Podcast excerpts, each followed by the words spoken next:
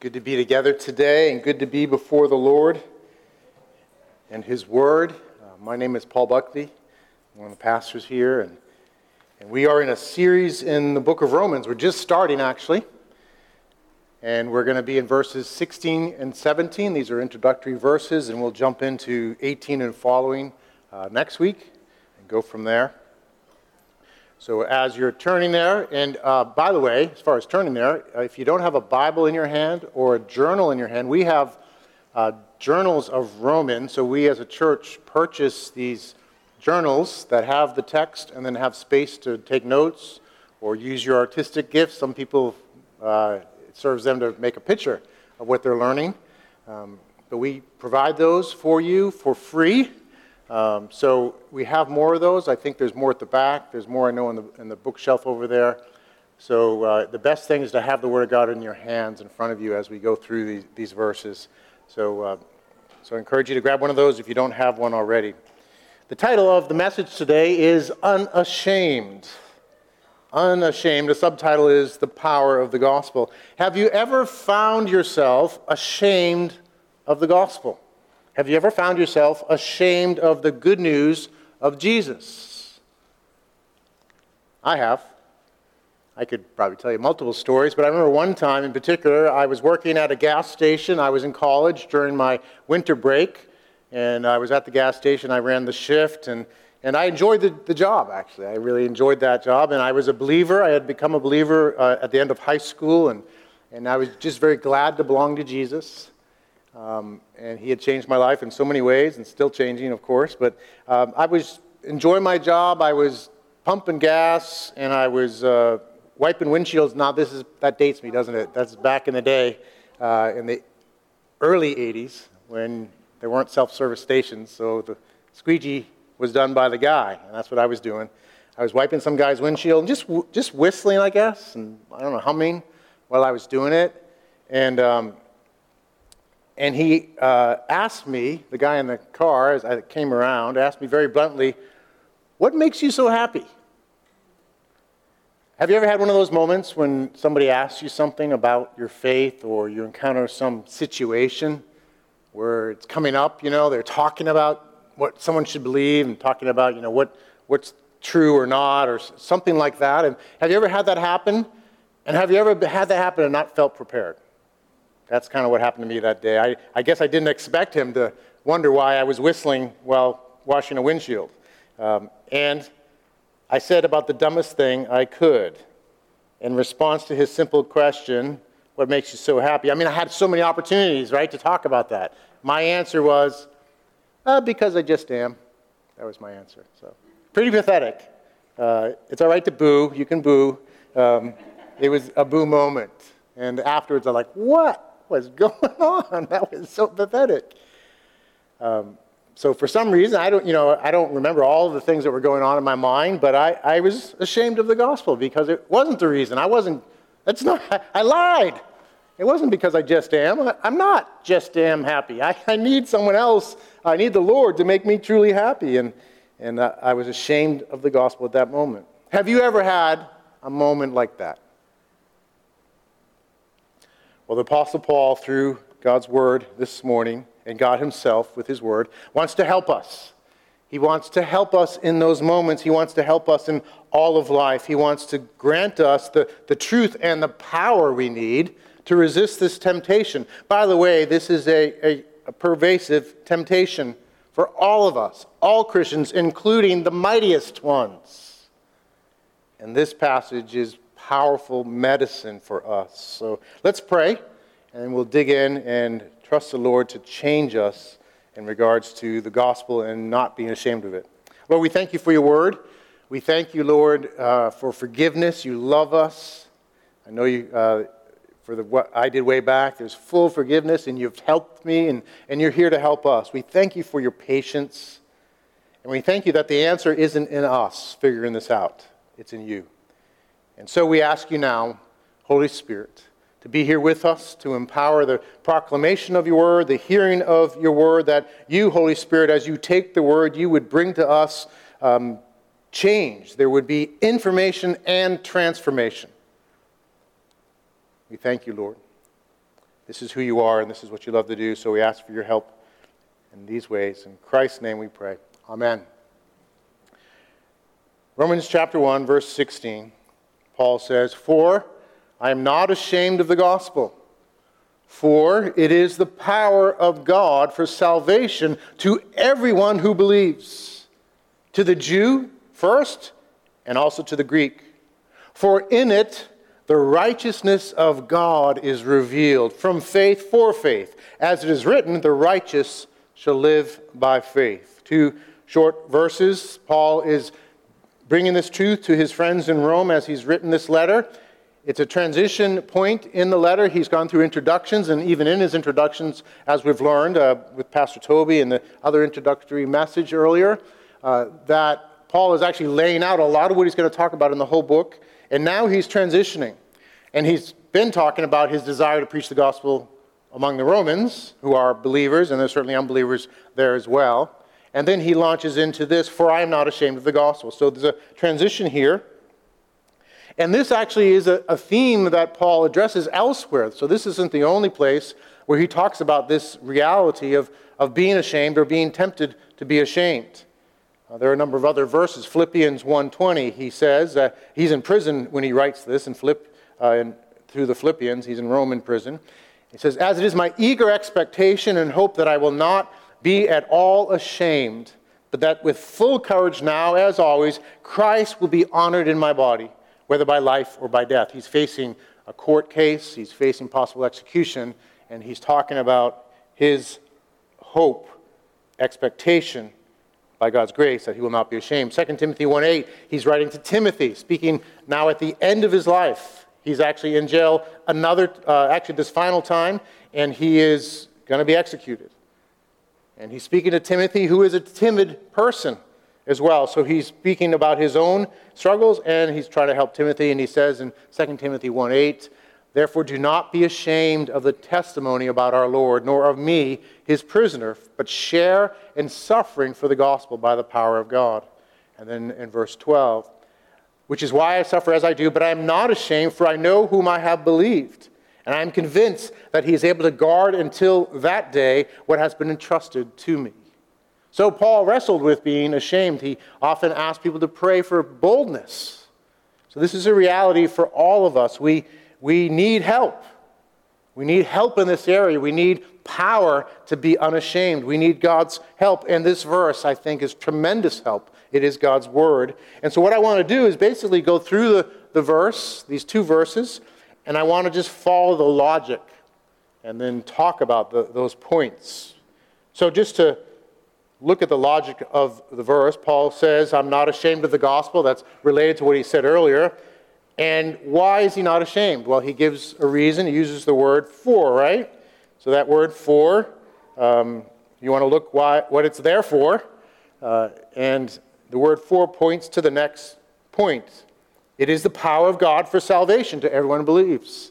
The reason he's not ashamed is because it is the power of God for salvation to everyone who believes. But then there's another "for," so there's an explanation about this power of God for salvation. And it says, "For in it, the righteousness of God is revealed from faith for faith. As it is written, the righteous shall live by faith." So we have three things going on. Not being ashamed, because the gospel is the power of God for salvation.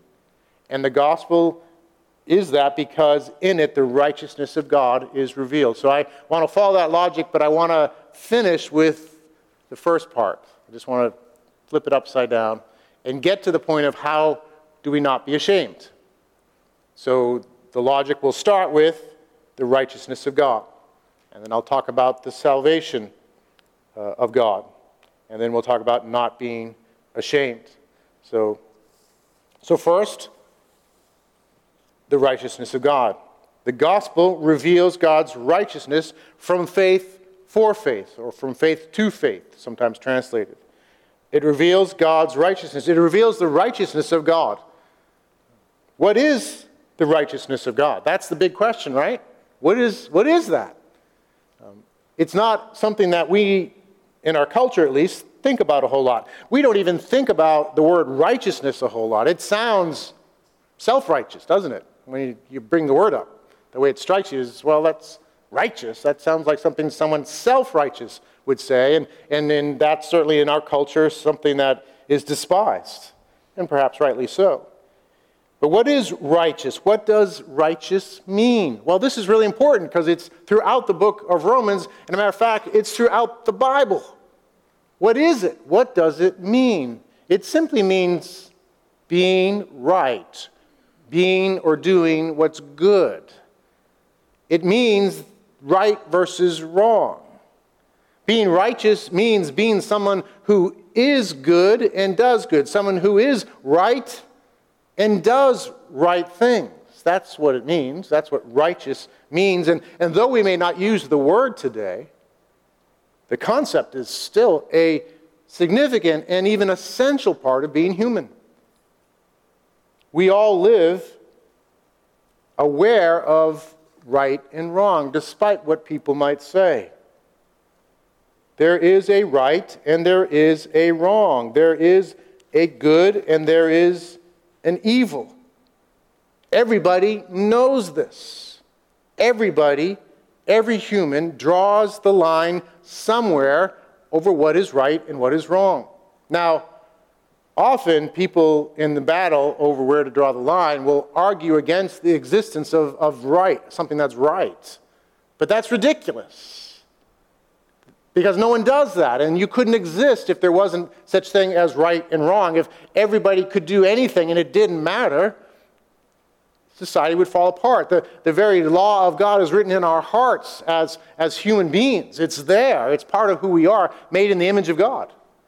And so don't ever buy into that lie that, well, you know, there's there's, you know, there's no standard. It's relative. That's ridiculous. And, and, and people assert that in their argument against the standards they don't like. But there's a standard. Everybody has a standard. It's just a matter of what your standard is and how you get there. So a lot of the debates that are going on today, people will just assume that their standard is right. But the question is, what is right? How do you get there? How do you know? And I think a good first part in those conversations, by the way, is just to, to help them acknowledge that that everybody draws the line somewhere, and just ask, how do you draw the line? How do you draw the line? And, and so in our culture, people don't like to draw the line in a way that it would, would exclude all, all types of sexual activity. So people today often think it's okay to engage in sexual activity outside of lifelong heterosexual marriage, right? That's a common thing. That's been kind of decided. And there are certain standards that are established on that. But but but even if people don't agree with that, they all agree that it's wrong to sexually abuse somebody, right? That's pretty much the common standard in our culture. So that people draw the line in terms of sexual activity is a hot topic somewhere. And what I might say in that conversation, by the way, is, okay, so how do you define abuse? What is abuse? And there's certainly lots of that we should all understand completely and clearly together.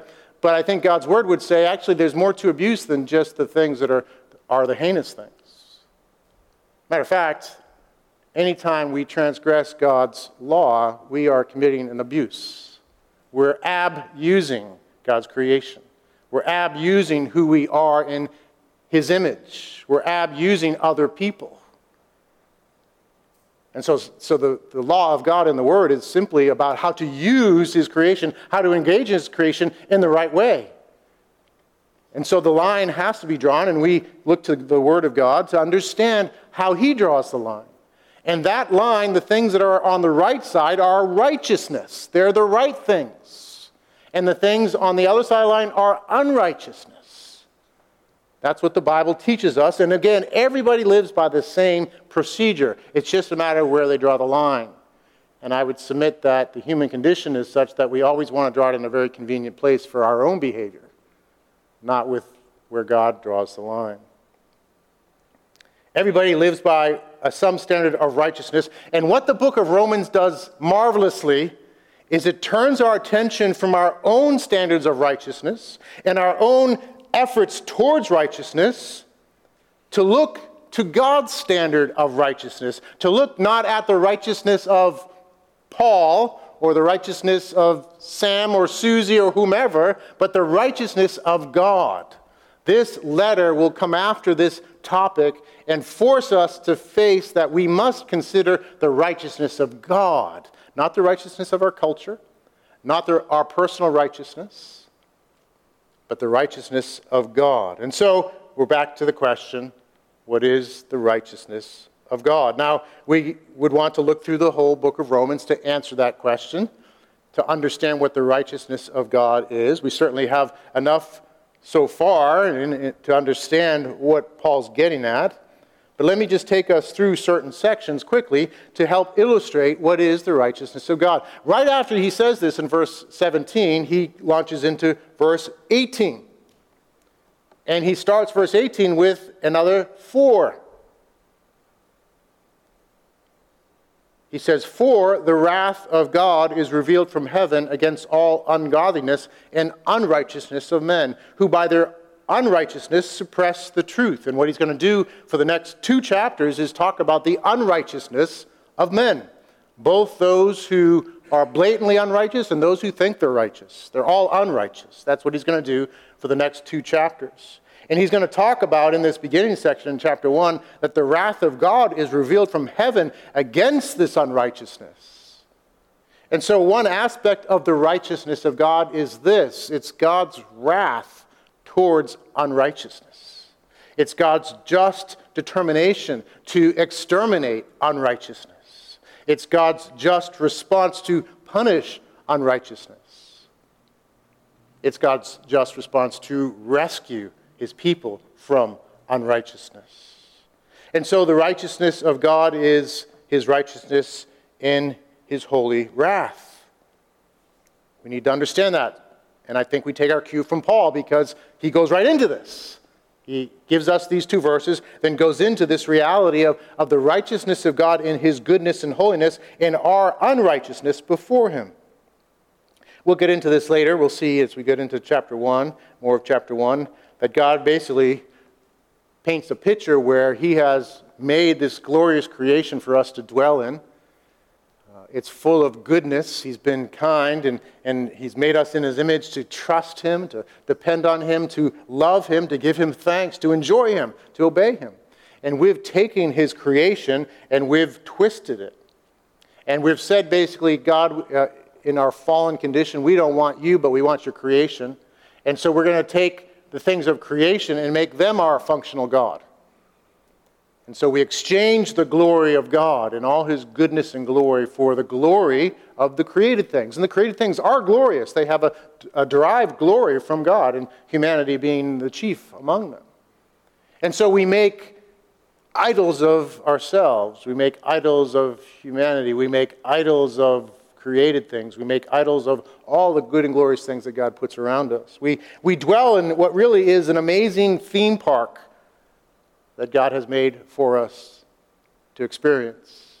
And all the while, in our natural state, deny the creator of the theme park while we take the rides and actually abuse the park and so forth. So just metaphorically, that's what Paul's going to get into. And that's the reality.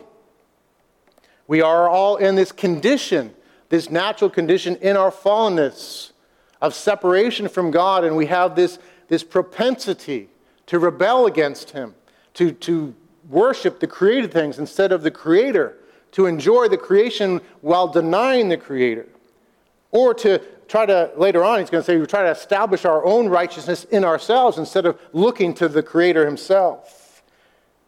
This reality of sin is front and center in Romans, especially in the beginning here. And we don't like it. And I would submit that part of why we don't like it is we live in a culture that has a very, very high view of humanity. That we have a very, very high view of people. And now we should have a high view of people. Matter of fact, the high view of humanity is a Christian value that's been corrupted by our culture, because God has been taken out of the equation.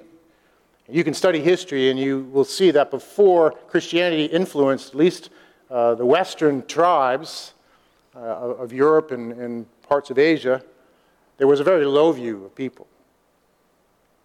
The, the, the uh, price of human life was very cheap. and warlords would rule, and people didn't matter a whole lot. The wealthy, who controlled everything, their lives mattered to themselves, but beyond that, people didn't matter. They didn't have a high view. Christianity came in and transformed so much of the world and elevated the respect, the uh, proper equality that we are to have in our regard for all people, and our love and our regard for all people. But then as the gospel is lost in the culture, that value remains without God at the center. Without God, there is no ability to value humans. But I want us to be self-aware that we swim in the the water of this culture of a very high view of people. So when we're told that humanity is fallen and sinful beyond remedy in and of itself, we don't like it because we're it's coming against our idol of humanity. It comes against our self, or our sense of righteousness. And again, Romans is going to combat that. It's going to come against that and say, stop putting your hope in yourself. Stop looking to your righteousness. Look to the righteousness of God. And we must acknowledge at the start that part of the righteousness of God is to address our sinfulness and our brokenness and to assess us properly, that we are in trouble before the righteousness of God. Whatever standard we use, we fall short of it.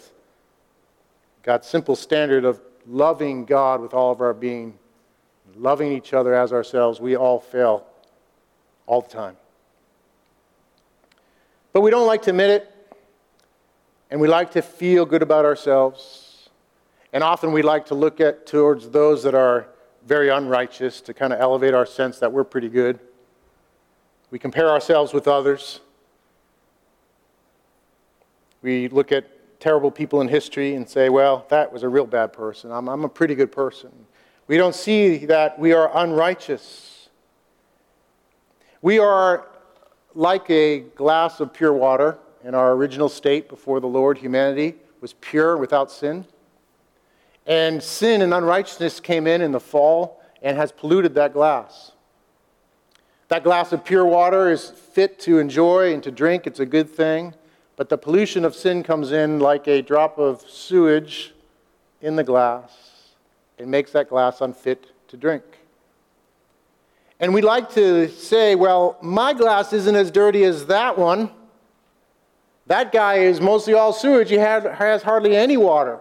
Well, we still have sewage in our water. No matter what degree you're affected by sin, we're all affected and we're all unfit to drink. We're all equally unrighteous before God. Whatever your degree might be of unrighteousness, you're not fit to drink. You're not pure. You don't meet God's good and holy standard. This is what Romans teaches us. It says, for all have sinned. All have sinned. Romans three twenty-three. For all have sinned and fall short of the glory of God. And Romans six twenty-three says, the wages of sin is death. God is good. God is good, and he must address our sin. He must respond to our sin, and the, the response, the proper response, is death, because life is found only in God. There's no life apart from God. He's the one who created all life, all physical life, all spiritual life. He's the one who sustains all life. And so if we're going to choose to live life without God, how can we expect to live? Yet in his mercy, he allows us to live on this earth. And he blesses us, even in our rebellion. It's amazing. But our choice, if we choose to live in our sin, our choice will justly result in everlasting death, because we are choosing that by not choosing God. There's only life in himself. And so how could he? How can he give life to those who don't want true life? The wages of sin is death. And he must grant what is just and grant punishment, which is exile, to those who choose to live in sin. This is a truth of Romans. This is a truth of reality. This is a truth of the righteousness of God. A W Tozer has said the vague and tenuous hope that God is too kind to punish the ungodly has become a deadly opiate for the consciences of millions. We can emphasize God's kindness to the detriment of the reality of sin and God's just judgment on sin. That's our culture, brothers and sisters. Don't let this opiate keep you from realizing the reality of our unrighteousness before a righteous God. We must fight against this tendency in our own hearts and in our culture. Now, we're going to go through Romans, and we'll learn how we can do that. And so I'm not advocating now you go out and start telling everybody around you how sinful and terrible they are. Paul is very wise in how he does that. So we want to learn lessons from that. But, but the truth must stand. We must recognize this. We must know, as Toby read from Isaiah sixty-six, this is the reality for all of us. Apart from Christ, we are lost. In August two thousand seven, the I thirty-five bridge in Minneapolis collapsed. I think we have a picture to show. Killing thirteen people, injuring one hundred forty-five. It happened during rush hour.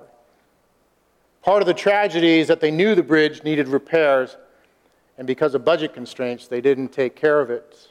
They assumed the bridge would last longer, but it didn't, and it collapsed. We must recognize that the bridge that our non-believing friends who have not fled to Jesus, the bridge they stand on, will not last. It will collapse. And if you're standing on anything but Jesus, this isn't about us and our superiority in any way. This is about Jesus. If you're not standing on Jesus, that bridge, whatever you're standing on, will collapse. And so, as we understand these things, we must wrestle with this reality. Now, God is patient, and God uses processes to bring people to Himself, and we want to be a part of that. But we must recognize that the bridge people are standing on will collapse, and we have a duty to make Christ known as far as we are able. We must recognize that the righteousness of God means He will judge sin, and no one gets away with anything. He will and must judge sin, and there's only one point and place of ref- refuge, Jesus Christ. I love what Charles Spurgeon says about this. He says, uh, if we can put the quote up. We got that good. Uh, Oh, my brothers and sisters in Christ, if sinners will be damned, at least let them leap to hell over our bodies. And if they will perish, let them perish with our arms about their knees, imploring them to stay and not madly destroy themselves. If hell must be filled, at least let it be filled in the teeth of our exertions, and let no one go there unwarned and unprayed for. Brothers and sisters, part of the motivation to be unashamed of the gospel is the reality of the righteousness of God and His holy judgments. Most importantly, God's righteousness, the righteousness of God, is shown in His Son, Jesus. There's more to the righteousness of God than just His holy wrath. Thank God, because He is a God of amazing mercy, amazing love, amazing wisdom. And He loves His people.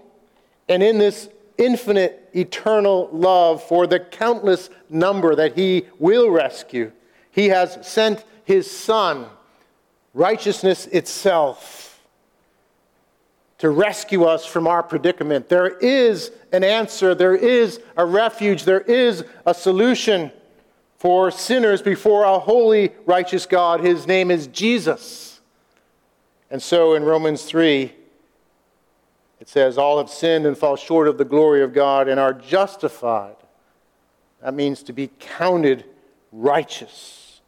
And are justified by His grace as a gift, through the redemption that is in Christ Jesus, whom God put forward as propitiation by His blood, to be received by faith. This was to show God's righteousness. We'll take time to dissect this if you're overwhelmed. Just hang in there. This was to show God's righteousness because in His divine forbearance, He had passed over former sins. It was to show His righteousness at the present time so that He might be just, be righteous, same word, and the justifier of the one who has faith in Jesus.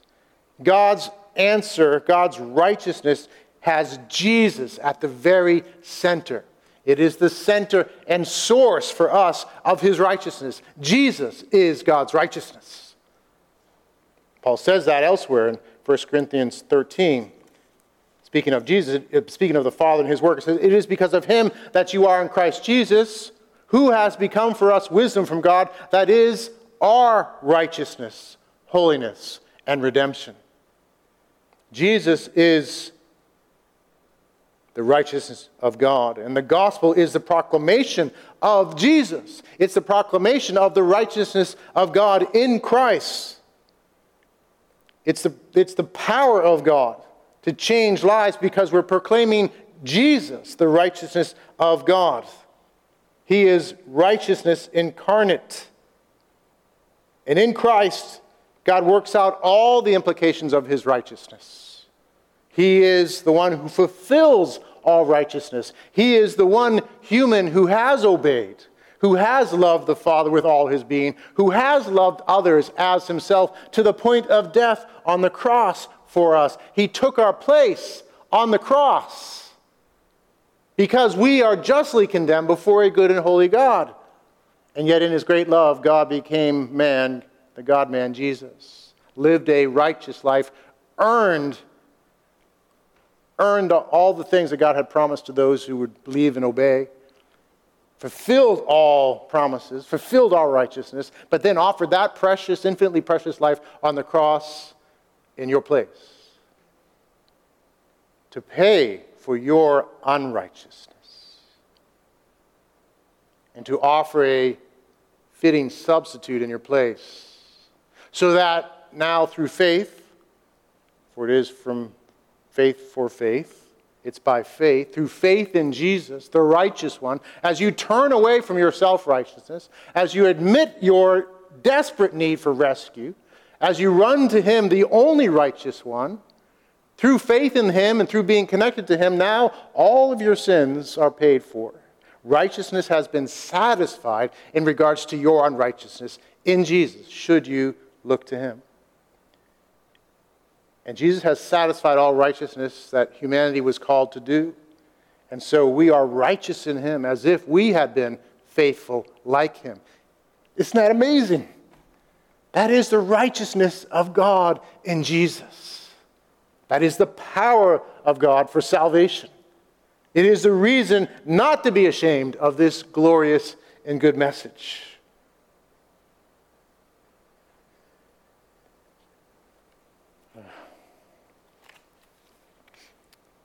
This righteousness comes to us through Jesus, who is the righteous one. It comes through faith.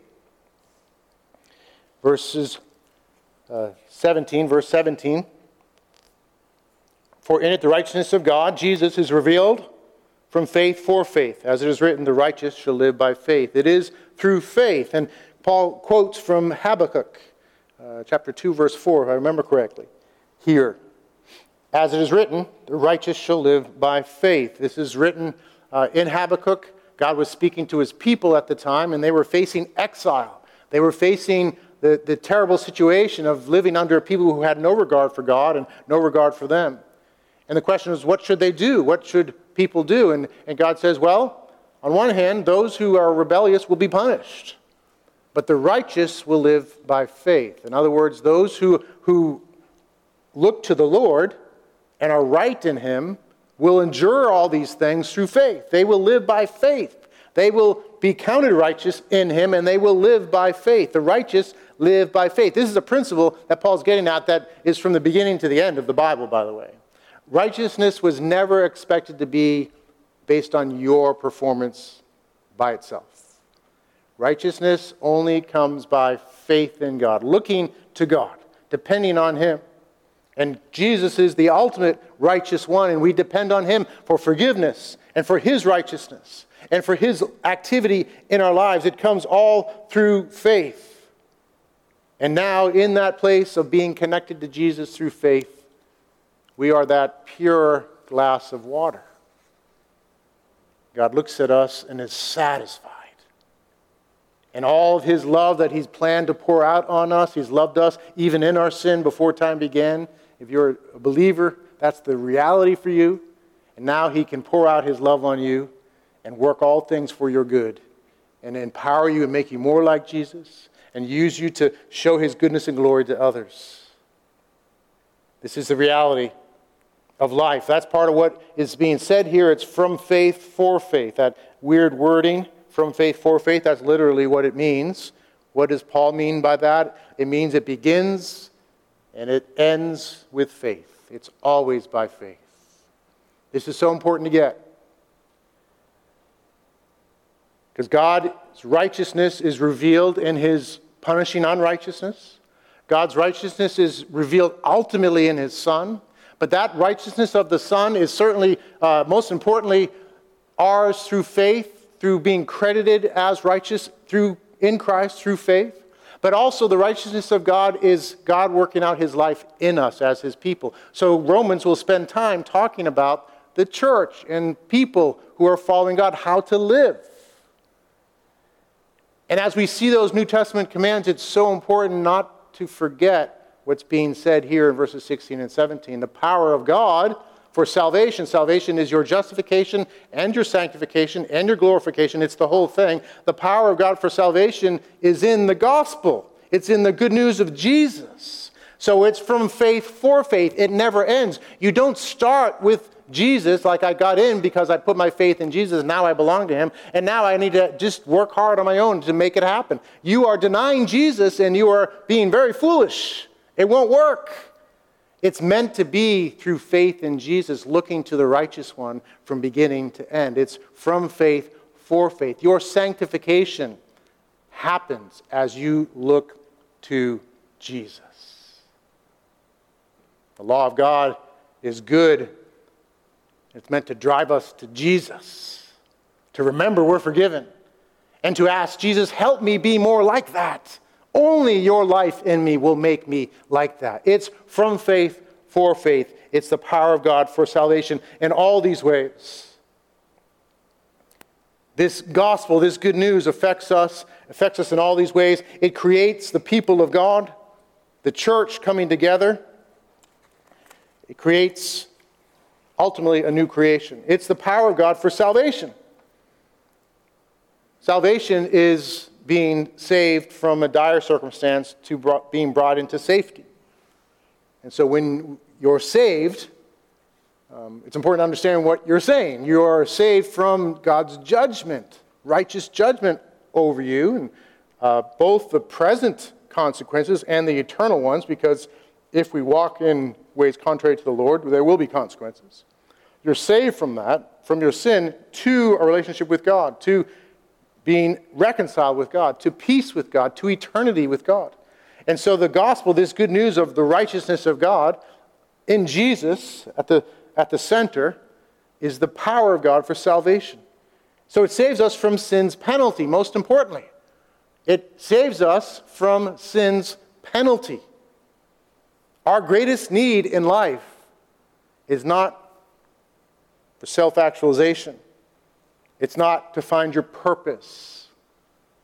It's not to have food or clothing or shelter. It's not the need for unconditional positive regard. It's not the need to be esteemed. It's not the need to be fulfilled in your work, as good as these things might be. Our greatest need is to have the penalty for our sin addressed, to be reconciled to God, to be reconciled to a holy God, the Creator himself. We live in the theme park, and we're under judgment. Our greatest need is to be reconciled with this good and glorious God. We live on borrowed time otherwise. The bridge will collapse. And yet the gospel reveals the righteousness of God and how he brings salvation. And if you are a believer, you put your faith in Jesus, there is no penalty left. There's no penalty left. Left, both for your past sins, for your sins of today, and for your future sins. Jesus shed his blood on the cross and said, "It is finished." All your sins past, present, and future have been paid for. And let me tell you, if you want to live your future the right way, you must remember and live in that each day. All your sins are paid for. The penalty has been wiped away. It's not just the penalty, though. It's the power of sin. And so Paul is going to take time later on in Romans to talk about this reality of the power of sin. So sin's penalty is removed. That's the most important thing. Even if the power of sin remained, the penalty of sin is dealt with. But also the power of sin is broken in Jesus, because now through faith in Christ, you are united to Jesus himself. And in that union with Jesus, there's amazing spiritual things that have happened that Paul speaks of. This reality, this ultimate reality that you died with Jesus on the cross. You are united with him and you died with him. Your old person and your sinful nature died with him, was punished with Christ. And then you were raised on the third day with Christ. You are alive now. He lives in you. You're united to the one who was crucified and resurrected. And so sin has no hold on you like it did before. It is powerless before Jesus and through your connection to Jesus. So that's Romans six. Because Paul's talking about all this good stuff, and then they're like, well, well, does it not matter whether we sin or not? And his answer is, of course it matters. But here's how it happens. Not by self-effort, not by going back to the law, but by recognizing who you are in Jesus and living in that reality. You have died to sin, and you're alive in Jesus, the one who loves your soul. There's power in that. And then he's going to go on in Romans seven to speak about the law. The law is good, and if you go back there, you're just going to you're going to be condemned. The law is good, but it doesn't have any power. Thanks be to God, through Jesus Christ our Lord, we are rescued from our sin and what the law reveals. And so Romans eight talks about this no condemnation and now this new life in the Spirit of God. The Spirit of God is in us in this union with Christ, and he empowers us now to fulfill the law, to actually do things that are genuinely righteous, genuinely loving God and loving others. It's imperfect, but it's real, and it's pleasing to God. And then Romans eight is going to continue to talk about this salvation is not only from the penalty of sin, not only from the power of sin, but from the presence of sin. He speaks about all creation groaning as we await for the revelation of the sons of God. So he speaks of this future place where there will be this final act by the Lord, where he will come back and return. And the sons and daughters of God, the ones who have been justified, the ones who belong to Jesus, the ones who have been glorified, the ones left on earth, will enter into a new creation. And he will renew all creation. So salvation will not only be for individuals, but the entire people of God. Not only for the people of God, but for all of creation. There will no longer be any effects of sin and death in all creation. Creation is waiting for that salvation. And so Paul's not ashamed of this gospel, because it is a power of God for salvation. Salvation of people, salvation of the universe. It is the final and only answer to our problem. And for the believer who dies before that happens, sin's presence is eradicated, because those whom he's called have been justified. Those who are justified are will be glorified. The moment you go to be with the Lord, you experience graduation from this life of struggle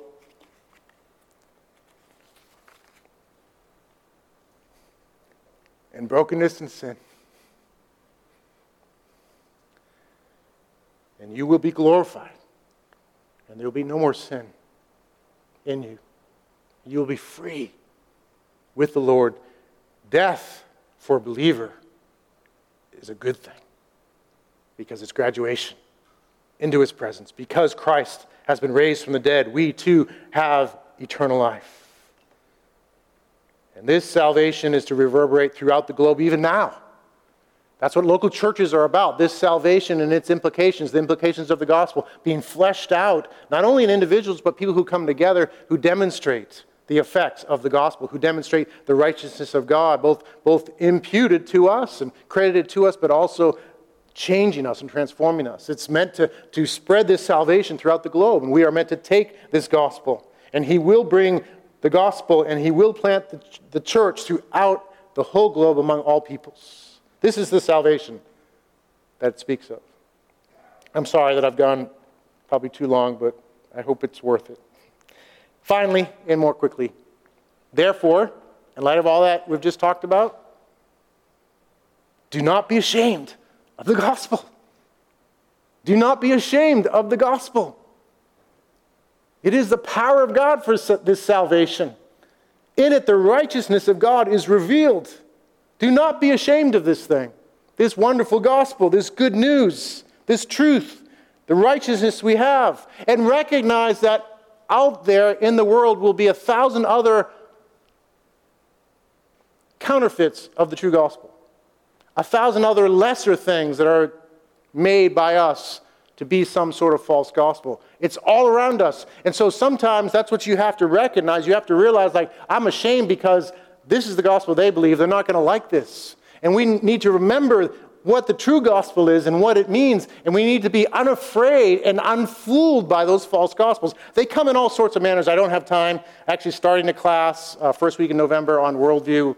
I uh, wrote a book on some of this stuff. We'll be going through that, so I invite you to be a part of that.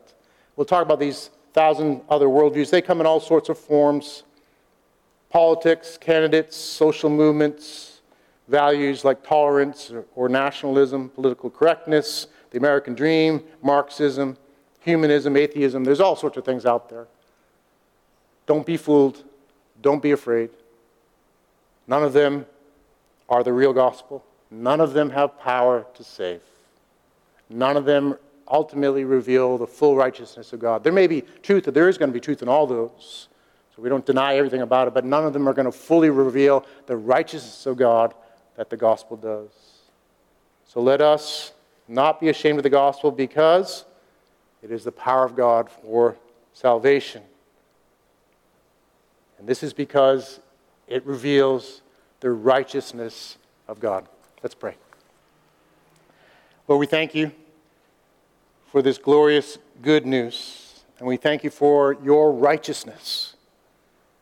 Show us your righteousness more and more. Show us Jesus more and more. Empower us in the understanding of who Jesus is and what he's done, so that we might have power to be unashamed, to proclaim it for ourselves, for one another, for our lost world. We thank you for the salvation that you bring to us. And we ask all these things in Christ's name. Amen. Amen.